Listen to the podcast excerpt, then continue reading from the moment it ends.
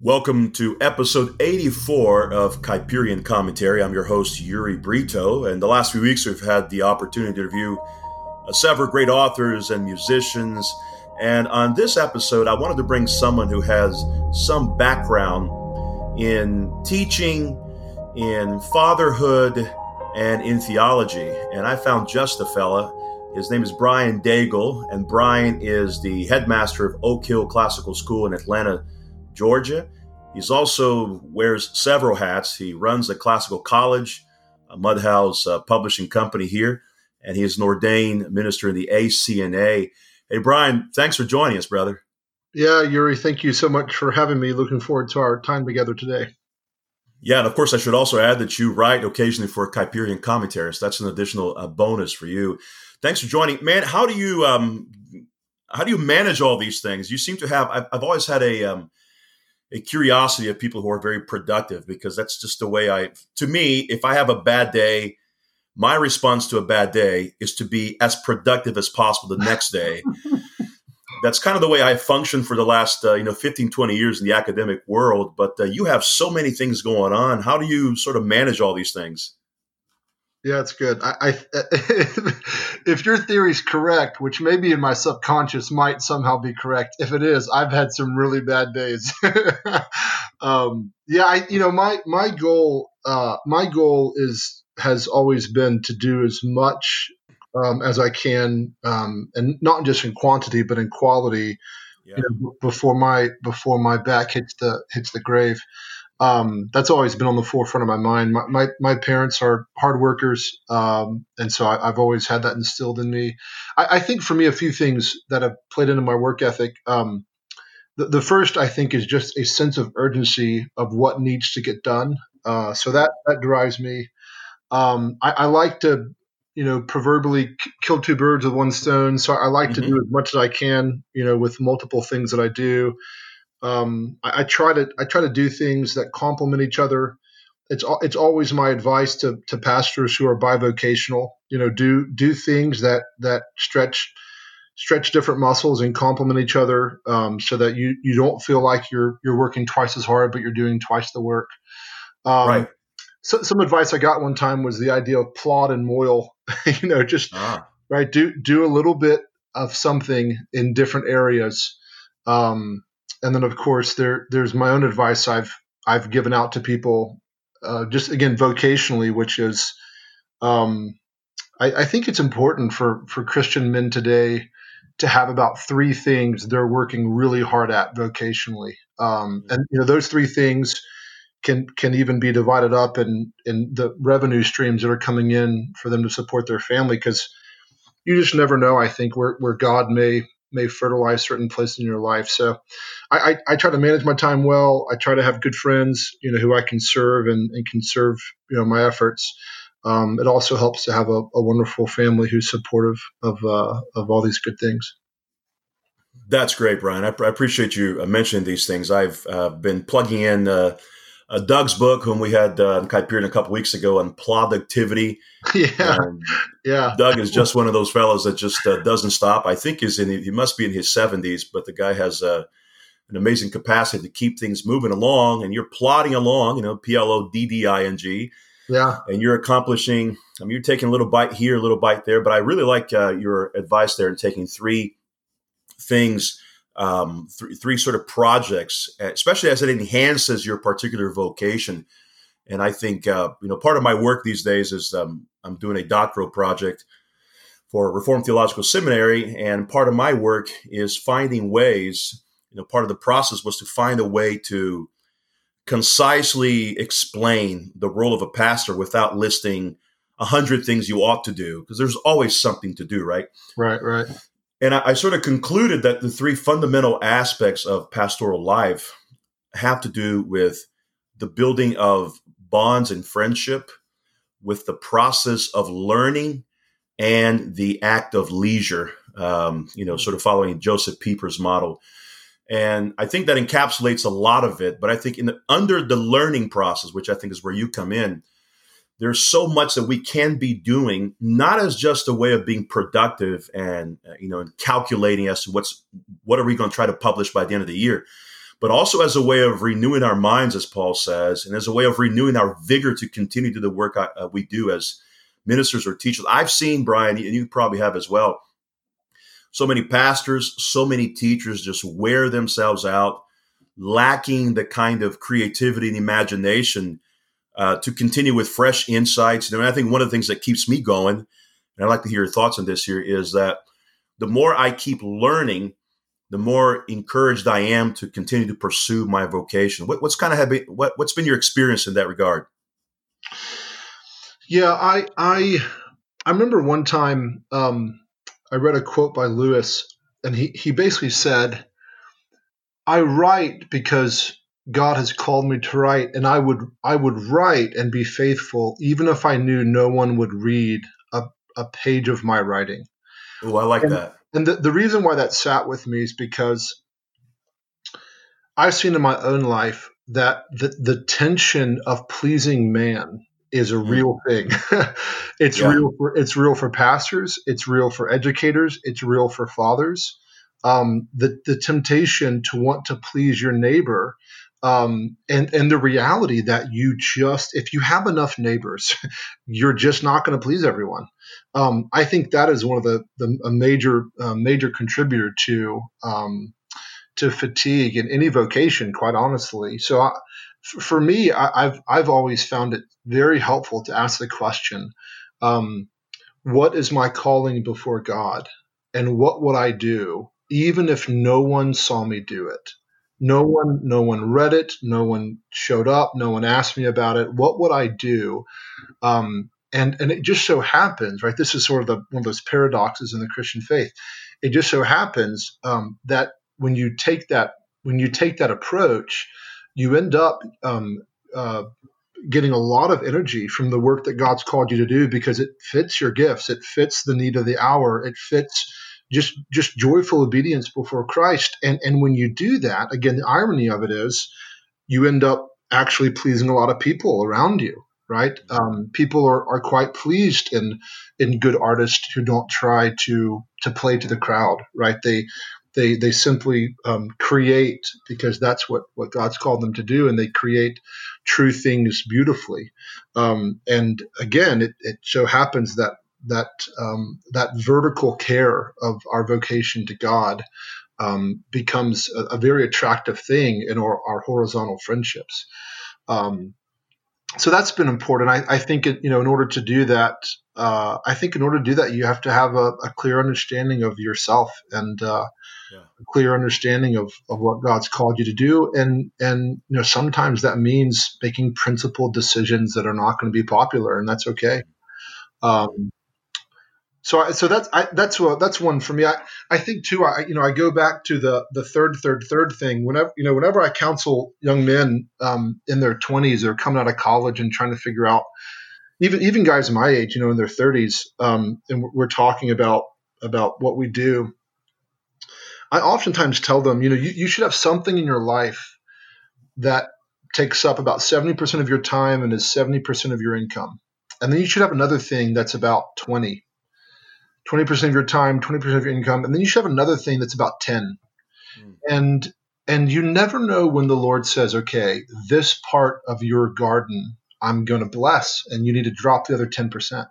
Or this ten percent that you've been gardening, I'm going to bless, and you need to walk away from that twenty percent thing. Um, you know, it's it's very similar to the homeostasis of the body, right? If you work the same muscle group over and over again, you're going to have an injury.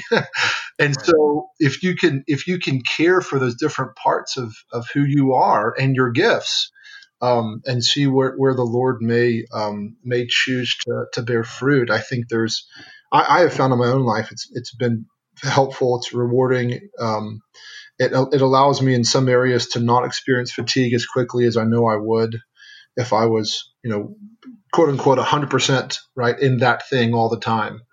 Um, so. That's great. I um I've often used the um the example of an old neighbor I had, Brian, and he um, served his wife faithfully for probably I think they were married for about sixty years. But one of the things he never did, and he shared this with me here after she died, is he never spent his early years establishing habits or rituals. He lived for his wife's habits. And when he when she died, it was one of the most striking things I think I've ever experienced in my life.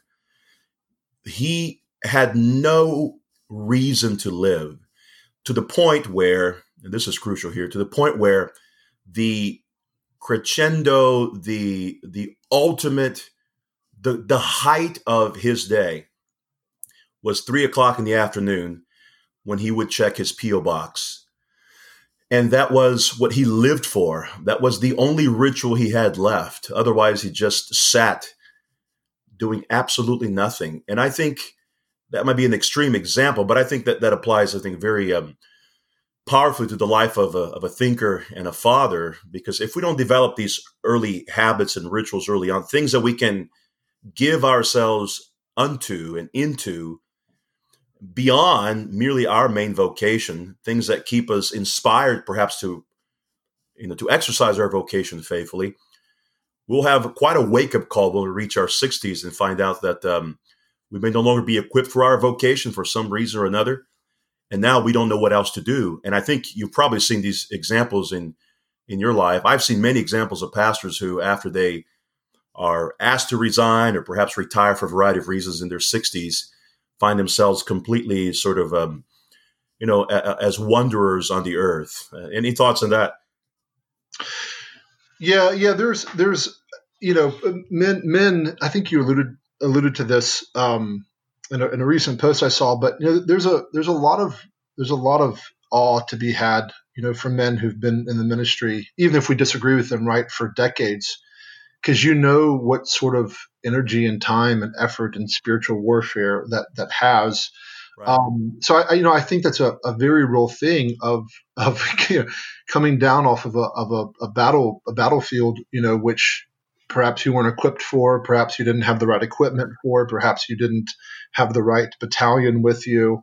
Um, I think also too, and again, this is this is really just me looking at myself, but um, early on, having read uh, Jonathan Edwards' seventy Resolutions, and just the spirit of those. Just the spirit of those and the idea of being convinced and compelled, um, um, uh, and, and always asking myself, what is it that's convincing and compelling me to go do this? Um, you know, as you get older, of course, you start to feel your body aching more, you know, your maybe your patience for conflict or, or wanting wanting to engage, you know, think, thoughtfully engage conflict or or go into the fire, so to speak. You can you can feel those things, and I, I feel those from older men around me who I oftentimes look at and say, I just I wish there was more zeal there. Maybe at one time there was, and I, I actually had a pastor friend one time tell me. He said, you know, he said, you know, we we've we've fought our battles here. It was a, a small church I was a part of. He said, we've we've really fought our battles, and you know, many of us are tired.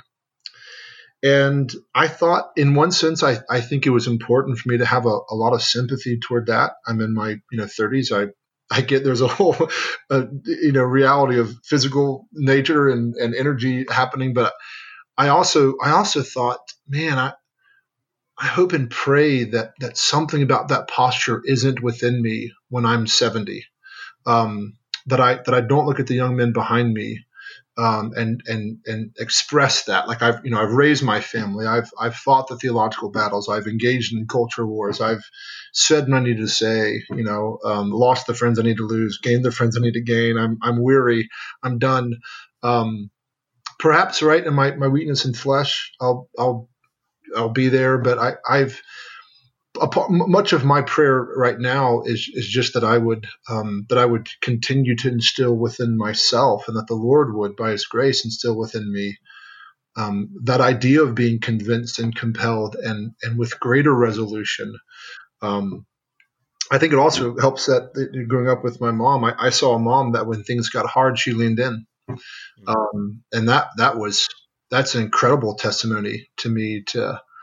Um, to just have the the urge, you know, when things get hard to say, great, that means we lean in. mm. um, and I, you know, I, I certainly hope that stays with me. But um, I, you know, I, the, the idea, the idea of of you, get, you know, getting a, a, a man, even myself, getting into my older years, and uh, and reclining, so to speak. Um, I do think that has a lot to do with right now fashioning our lives as men around things that last, right? Our, our wives don't last. Our kids don't last. Even our, our in the middle ways, our vocations don't last. Our, our money doesn't last. And so what what is the, the propulsion? What is the propulsion for doing what we do and, and letting those things mature in us? Uh, I think is is a, is a big deal. That's great. I, I really appreciate that. You mentioned uh, Ed, Edward's resolutions, and uh, in my very unsuccessful career as a youth pastor about eighteen years ago, and part of you you realize real quickly why I was unsuccessful, because the first thing I did as a youth pastor was go through my youth through Jonathan Edwards' seventy resolutions. yeah, yeah. I, I'd like to believe that was the most honorable death I think I've ever experienced in my life. But I remember very distinctly his uh, his fifth resolution, which I memorized early on. And I may be paraphrasing here, but he resolved never to lose one moment of time, but to improve it in the most profitable way you can. That's great. And I remember being struck by uh, Edwards' uh, language in uh, in those days. I want to, let me follow up with something here. Let's go with um, the, the experience. You talk about the things that are permanent, things that are not temporary. One of the things that are permanent, at least in, in, in relationship to the fifth commandment, is our our role as as fathers, as you and you and I as fathers, you and I as teachers and instructors in our community. And I, I wanted to talk to you a little bit about uh, the role of fatherhood in education, because this all has to do with the process and the ritual of learning and of training in new generations and training young men in particular to embrace a kind of vision that it's not easily swayed by uh, memes and slogans. Uh, what has been your experience with fathers and uh, their role in education over the years? I mean, you you have some knowledge of the, the classical world. You've been in, part of your, your world is um, uh, dealing with dads on a regular basis. So tell me a little bit about that experience, if you will, Brian. My experience with dads generally, this this isn't obviously every every dad. And I, you know, I don't want I don't want fathers that I, I know and love to hear this and think, what, you know, does he think of me that way? That's certainly not the case. G- generally, and I think I can give a, a reason for this. Generally, being a man in education is a very lonely thing. It just is. It's how it's how it has worked the past hundred years. Um, it, it was it was striking to me when I was twenty-two and really began to pursue any type of life of the mind kind of activities. It was striking to me that when I read back in church history, mm. how refreshing it was to find men who were poets and teachers and scholars and theologians and philosophers. And that felt so foreign, because that's not the world of education that I knew. Um, even even growing up in a liturgical setting, um, you know, the, the priest obviously was a man, uh, but there wasn't any care for the young men in their academic lives, uh, other than basic catechesis on Sunday, which was part of sort of the, the movement of the, the the the rites, or the as that as that particular church understand it's the, the those sacraments within the church. Um, that was the extent of it, which that just felt like Sunday school. So it's my my experience getting into education formally is not very different than my experience growing up in education. Um, and and the, the thing that summarizes it for me actually happened to me about three months ago. For maybe about four months ago, I was we we were we had some some um, there was a, a group of people from another city starting a classical school, so they came over to visit. It was wonderful. There was like eight ladies who showed up and and two guys, so two husbands, eight ladies. And they showed up to observe the school, to sit down with me and talk, to discuss, you know, pros, cons, where do you go from here, et cetera. And I just remember so distinctly, all the ladies talked, the men didn't talk at all. We we were leaving the room to to show them around the, the school and for them to go visit classrooms. And one of the men, the only thing he said the entire day is he said, I'm I'm I'm just here to help them out. Oh my! That was it. That was all. That was done. And I and I and I just said, "Oh, well, thanks." And my first thought was, "There it is. There it is. It's um, we, we're we're going to let not not let, but we're going to expect that the, the women in our lives are going to have the kind of conviction needed in the church, in our schools, for education reform and direction. And what, what's curious about that um, is that's not what we find in church history, and it's not what we find in intellectual history. Um, and obviously, that I'm, I'm not saying anything about the, the capacity of, of women to be godly women and their role, et cetera. I'm simply saying the the the um, the contrast there was stark when I was twenty-two, and the contrast there has been stark in my professional career. Um, and and I, I think it has a lot to do with a few things. Um, the first thing is, where would our men, where would our men be getting a Christian philosophy of education? Well, let me start even more basic. Where would our men be getting their philosophy, uh, philosophy of education? And the answer is, it's how they were educated. Well, how were how were most of our men educated? Well, they were majority educated um, uh, in a public school setting or um, in a private school setting that acted a lot like a public school. So that's the majority of the imagination of our men are coming from there.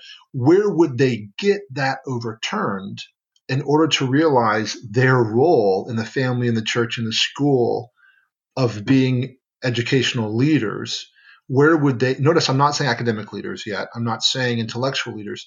Where would they where would they even get the idea that that should be overturned and, and our men are to be educational leaders? Um, where would they be getting that? Well, they should be getting it from the church. They should be getting it uh, from the local Christian school that has that kind of theology um, and philosophy within it, but it's not happening. So um, there, there, uh, and I'll share some things in, in history that I've read in educational treatises that I found comforting. um, uh, but, but that I think that's been a, a big part of my experience, which is. Um, You know, the men I had in, in, in, in my formal education were all coaches. They weren't any any any academically, you know, anything to write home about. Um, the, the pastors in my life growing up did not um, provoke me to to care for the life of the mind. Um, and then you move into formal education, and you find that that's really no different, even in a Christian setting. Yeah, yeah. Well, that's you know that's interesting because when I go to uh, Brazil to teach uh, seminary in Brazil. That's the one thing I hear very often from the, the men in my uh, master's class. They are just frustrated that their little churches, they're trying to build healthy reformed churches, are mainly composed of women who love the Bible. Necessarily, they're put in the position that the music, for example, is going to be shaped by particular, honestly, tastes of the women of the church.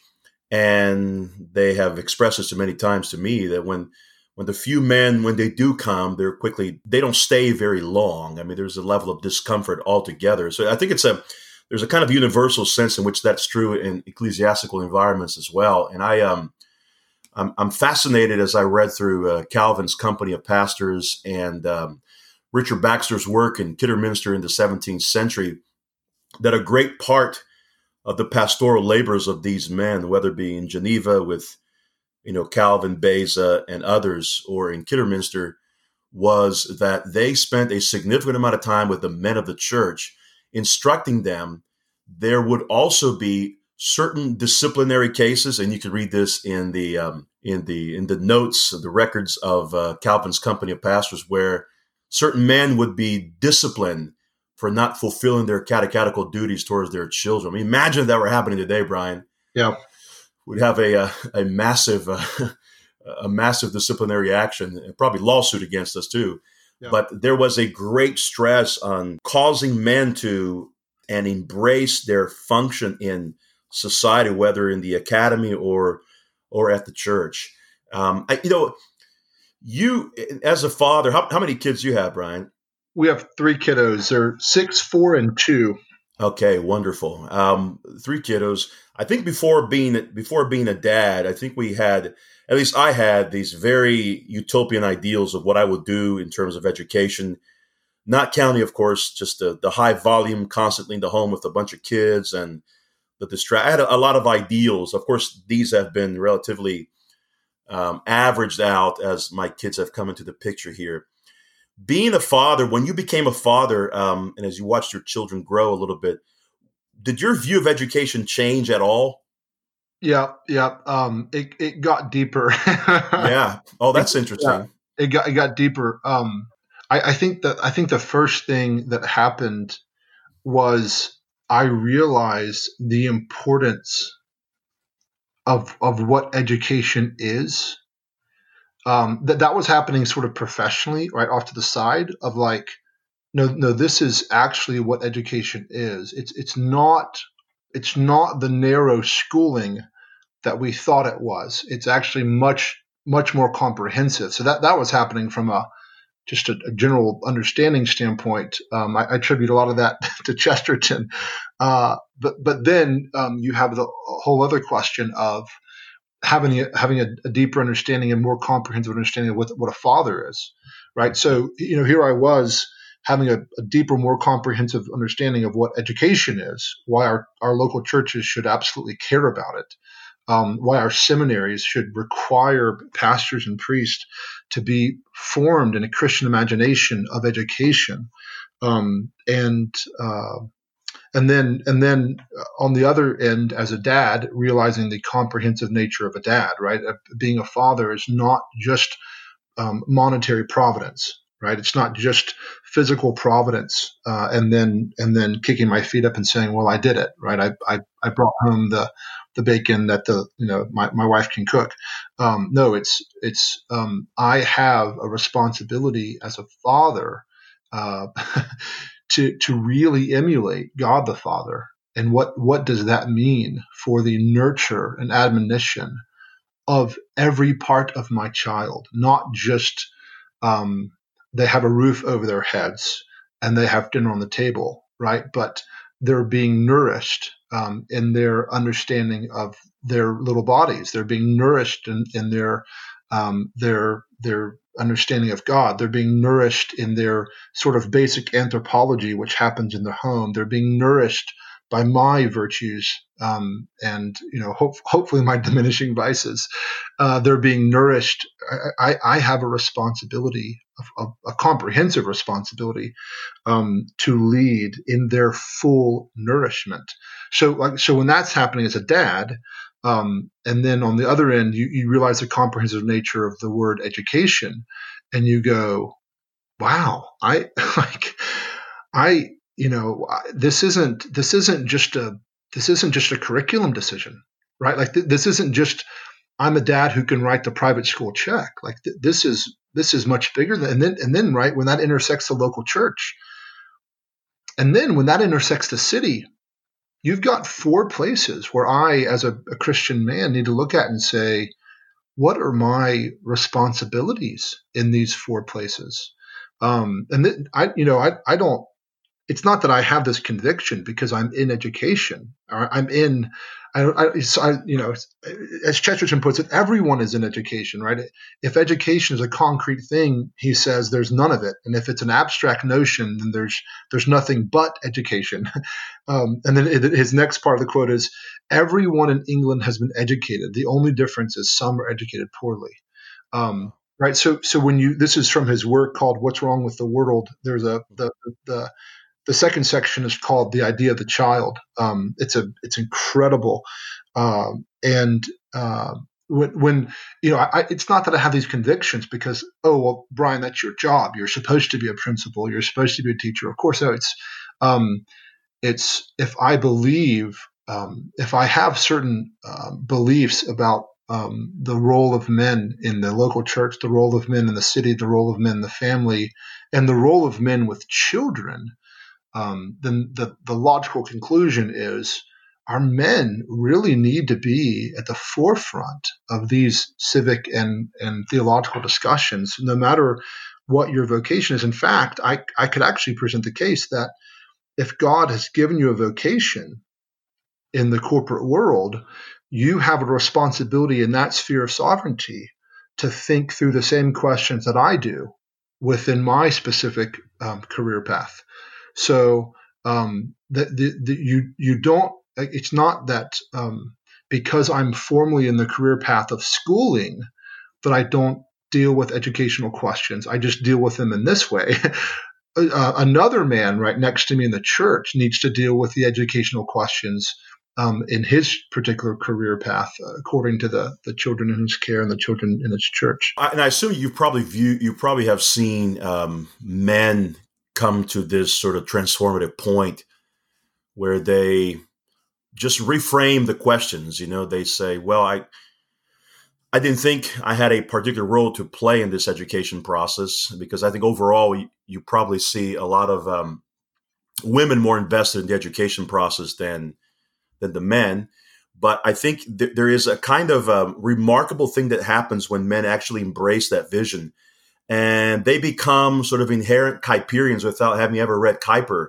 Uh, I've I've seen this happen a few times where their entire disposition changes because they have now sort of exposed themselves and come to this conversion, ex- at least intellectual conversion experience, that um, they have a particular function to play in the kingdom of God as it pertains to their children. And that changes the dynamic. Have you seen these kinds of uh, you know intellectual conversions in your experience? Yeah, it, it, probably the most powerful one um, is... Um, was Rod Dreher when he when he when he was at our you know they're a, an important family at our academy in Louisiana, um, yeah. and you know I, I challenged the dads to read one classic that year with their with their kids, and he read Dante, um, and lo and behold, right, he was going through, even as a mature Christian man journalist, he was going through a, a midlife crisis no one knows about, you know he's not telling everyone about, and yet you know he writes how Dante saved his life, right, the book mm-hmm. that came from that, right? Um, and uh, it, it's you know it's funny. Th- it's one of the reasons why I love, love, love, love classical Christian schools, because if you do this well, what happens is what you're doing as an institution, the the principles you hold to, the expectations you have of the family, the expectations you have of your faculty, you end up. I mean, that sort of stuff ends up being um, leaven in the homes. Right. Um, or you know, being yeast in the homes that ends up up uh, ends up um, uh, just kind of going throughout the home and and uh, and growing the thing and caring in ways that you didn't even anticipate. Um, and and part of it is part of it's because we have such a decayed culture. We have such a decayed culture for our men. Our churches are oftentimes not um, they're not exceptions to this. And so when, when you have an institution that that basically says, they, these are the questions we're going to ask, this is the way that we're going to engage um, in this thing called education, which is a comprehensive thing, and you you encourage parents to realize that this isn't just for the, the, the three-year-olds and the ten-year-olds and the fifteen-year-olds, that this is for our Christian faculty to mature in holiness. This is for our Christian mothers and fathers to mature holiness. When they lean in just a little bit, just a little bit to the table of classical Christian intellectual history, there is no doubt. It's one of my favorite things to watch dads, because it happens personally first. It happens personally. They start to lean in personally, and then they go, oh, man, like th- this actually, this really kind of matters to everything in my life. Um, and then before you know it, right, they're they're talking about conversations at their workplace they had about a book they're reading, or logic, or rhetoric, or um, you know th- those sort of things. And uh, and and again, it's it, it's not the thing that's wonderful about classical Christian ed is it's not it's not this it's not this research contained thing um, that you get in a textbook. It, it is truly the principles by which we are to grow in love for God and love for our neighbor. We're just happen happen we're just we just happen to do it with with uh, you know with children at, at school age. Um, so yeah, so I, I've seen it. Uh, I see it every year. I see it every year with dads. I see it with moms. I, and it's really funny. Dads kind of come in with um, dads kind of enter in. Obviously, you know, they, they understand the intellectual history of it. They, they understand and, and respect the intellectual value of it. So there's a little bit of intimidation I see from dads there. Um, but but when they lean in, when they show up to a book meeting, when they when they enter into dialogue beyond just writing the check, they end up getting such uh, excitement for going back to their local church and saying, we should do something like this. Mm-hmm. Um, mm-hmm. How how can we do this for uh, the the men at work or the men in our our local church? Just for those who are listening right now, this is, this is a very important conversation, because at a pastoral level, I do a lot of counseling. And I can say without a shadow of a doubt that a vast majority of marital conflict that I've uh, dealt with over the years has to do with the fact that the woman is the intellectual pursuer in the home. She may not be interested in reading intellectual books, you know, great novels of history, but she obviously wants to think carefully through life. And the husband is just way behind, about three miles behind in this, in this marathon of life. And part of her frustration is that her husband It's not that her husband um, despises her. When a man is not prone to pursuing the good, the true, and the beautiful, what will happen is there will be a, a um, what I refer to as a disorientation of the oikos, a disorientation of the household, that things will not be where they ought to be. And I think that's dangerous because it leads to confusion in the home. I didn't, um, even though my father was a university professor, there wasn't much of an emphasis to read and to study. My, you know, I was into, into soccer and volleyball. I was very athletic oriented. And to watch my my son this morning, Brian, I thought this is a kind of a cool thing to bring up. I wake up pretty early in the mornings, usually between uh, four thirty and five. And at, as I got out of my office at around five fifteen, the the homeschool room light was on. And I walked in there and my son was up. And I thought, he was up reading a book on how to build certain things. And I thought at the age of nine, he's probably thinking on this level, at the level I was thinking at the age of eighteen. And so we, we have an opportunity as perhaps first or second generation homeschool dads or classical school, uh, um, you know, uh, people who treasure the didactic work of classical education. We can see even within a short period of time, the fruits of our labors. And for the dads listening, there are ways for you to say, I can't go too fast because I'm not there in uh, mentally persuaded, but there are small little ways that I can get there. And there are small little ways you can begin this journey. So practically, give us just a couple of things, Brian, that you can think of for the dad who just doesn't have, or probably didn't grow up with the kind of, uh, you know, the, the intellectual vigor, or the didn't experience the conversations at the dinner table that we experience, and are at a loss where to go now. Where would you recommend they start? Yeah, um, the the first place I would recommend they start is by taking their Christian faith seriously. Mm. That's where I would start. That's where I would start, because if you start anywhere else, you're going to start further down the line of goods, and some sometimes those aren't sustainable. But if but if we say that God has called every man to love him with their mind, th- then we ask the question, what does that look like for a faithful Christian? When when you begin there, you begin at really the most important motivation and the most comprehensive motivation for it to reach other parts of your life, right? So instead of saying, well, I'm going to be the husband who leads my wife intellectually and is smarter than her, right? You, you end up pursuing the fruit over the roots. um, and, and that can be just dangerous in any arena. Um, but, but if you say, no, God has called me, right? Christ said the um, the law and the prophets can be summed up in this, right? Love the Lord your God with your heart, mind, and strength. Love your neighbors yourself. And you go, love the Lord your God with your heart, with your soul, with your mind, with your strength.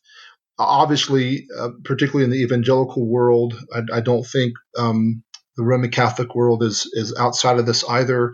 The, the anti-intellectual pervasiveness is a astounding. Um, and if you want to read a great book on this, there's a, a good book by Os Guinness called Fit Bodies, Fat Minds. Fit Bodies, Fat Minds. Uh, it will convict you beyond a shadow of a doubt um, of, of some of the, the, the rotten boards. So, so I would tell dads, look, start with, start with obedience to Christ, Not, not, don't start with, I want to be the smartest guy in the room. Don't start with, I, I want to out, out intellectually box my bride. Don't start with, um, I, w- I want a promotion. Just start with, I want to love God with my mind. Start there. Then, um, stop loving other things so much. so, right. So, uh, love God with your mind more, as He's called us to. And that means time and effort, which means we're finite, so you should stop spending time and effort on other things that are lesser, that have like that are lesser good. They're goods, lesser goods.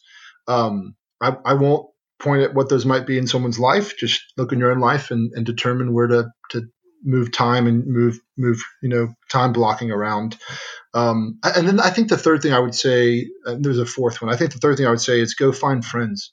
Go find friends who hold the value that I just said. That you want to love God with your mind, you want to prioritize your your calendar and your life and your thoughts. Go find friends who promote that. And the last thing I would say uh, is uh, don't be afraid. Don't be afraid. Like don't don't look at certain groups and say, man, if I if I ask this question, if I go grapple, right? We tend to think of this way as men. If I go into that ring, I, my weakness is going to be seen. Right? Like I have to metaphorically take off my intellectual shirt and I've got a dad bod and I've got to go wrestle this other man, so to speak. Right. We, we can feel that way in theological circles and philosophical circles. And I would just say, don't let your insecurities paralyze you. Don't do it. That'd be the fourth thing I'd say. Um, don't, don't allow the, the insecurities that all of us have intellectually to say, oh, I don't want to join that book group. I don't want to watch that lecture. I don't want to. I don't want to try my hand at that classic. Uh, don't let it. Don't let that's that's a big fat lie. And I think it's. Um, I think men, you know, just in our in the way that we we try to to be around each other, in the way that we try to be strong and not be weak. I think when we know our weakness, we we tend to just um, go toward the things that make us look strong and powerful, and and we end up neglecting a lot of important areas. Yeah, that that's terrific, man. I, I appreciate that very much. I was um, thinking about the uh, distinction that I've made before between uh, poets and practitioners, and how much we depend on one another. You know, whether we are prone to the poetic or prone yep. to the practice, we yep. have a, a mutual dependence. And I, you know, in the pastoral world, they say that the pastor's best friend is the next Sunday sermon. And uh, that if you if you if you enter into a, a scenario where you feel like you know you didn't communicate things clearly as you should, there's always the next Sunday where you have an opportunity to work on. And I think these kind of um, environments where people can get together and smoke cigars and drink a scotch or whatever can provide a more informal scenario where you can just test ideas, throw them out for contemplation, for a kind of uh, informal peer review.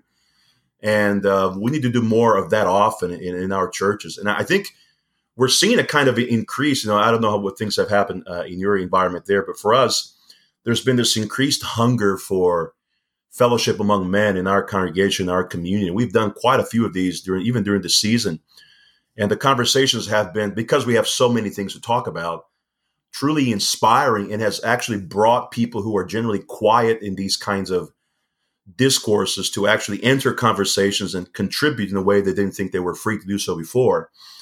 And uh, these kind of informal environments, they just build you so you can, you know, it, it, it, these are previews for other conversations that you'll have at home.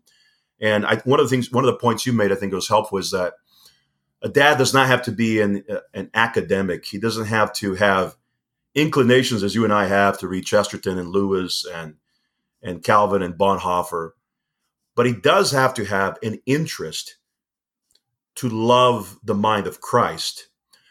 And the principle from um, that has come to my attention recently from Nehemiah. I remember when the when the adversaries were bullying and demagoguing the people as they were building the wall. In Nehemiah four seventeen, it says that they had they were working with one hand and they had a weapon in the other. And I thought how brilliant that is for the educational process.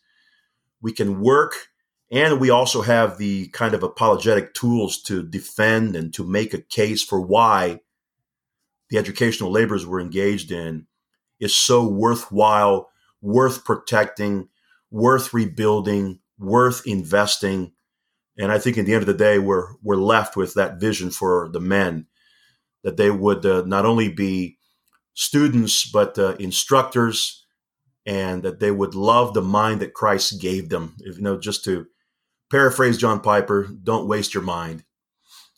Yeah, yeah, I, I, I, that's a wonderful image too, and it reminds me, and, and what you said a while ago reminds me of this kind of historic question uh, be, be, between the, the active life and the contemplative life, one that we see pop up a lot, and it's it's always been my challenge to myself to say, Brian, you you need to be a whole father, right? Like I think about the the Nehemiah um, image that you just gave, right? Like if you think about our homes, and I say, what sort of Like, what do my children need? They they actually do need me to wield two different tools, right? They they need me to the, to wield the things that care for their physical life, their active life, and they need me to wield the tools that build and nurture and care for their contemplative life. My, my like anyone who has little kids, right? They they ask questions. The other day, uh, Charlotte said, she's a four year old. She said, "Dad, we were driving." She said, "Dad, where where was I before I was in Mama's belly?" Right? And I thought, I, I really thought, I'm so thankful that the Lord has put on my heart to challenge myself to answer these sort of questions, not like an academic. In fact, many academics I know, many of the academics I know are not the sort of fathers that I would want to emulate. Yep. So I don't encourage dad to be academics, but I do encourage dads to be wanderers, to be invested in the in the the, the joy of learning um, while we're on this earth and the roles that we have. And so, like when I when I think of what it means to be a father, providentially, I do think of those. I have a responsibility to to not be a, a half of a dad. I have a responsibility to be a whole dad in how I provide for my family, and which you know many of us saw as in our dads, but Um, also provide for them um, theologically, intellectually, linguistically, um, and so I, I think those. I think that's a really great image, and and again, it's it's a challenge that, especially as I, again as I've looked at men that I've loved and revered. Right, these are these are men, but professors I've had or pastors I've loved. These are men who I know just lived a balanced life. They they were men who worked. Um, they worked at the, the active life for what that meant, uh, and and and they worked at the contemplative life. Um, and and I've I've seen for me it's such a compliment. It's such a I I find that I do I do well in the sort of active life when I'm um, when the my, my the contemplative component of my humanity is cared for, and vice versa. Brian Daigle, man, this is um, this is a fantastic conversation. I'm looking forward to having another one already. Uh, but Brian is the headmaster of Oak Hill Classical School in Atlanta, Georgia, and he has a host of things that he's doing right now, and I'll make that available to our listeners. Brian, uh, thanks for having this conversation at Kuyperian, brother.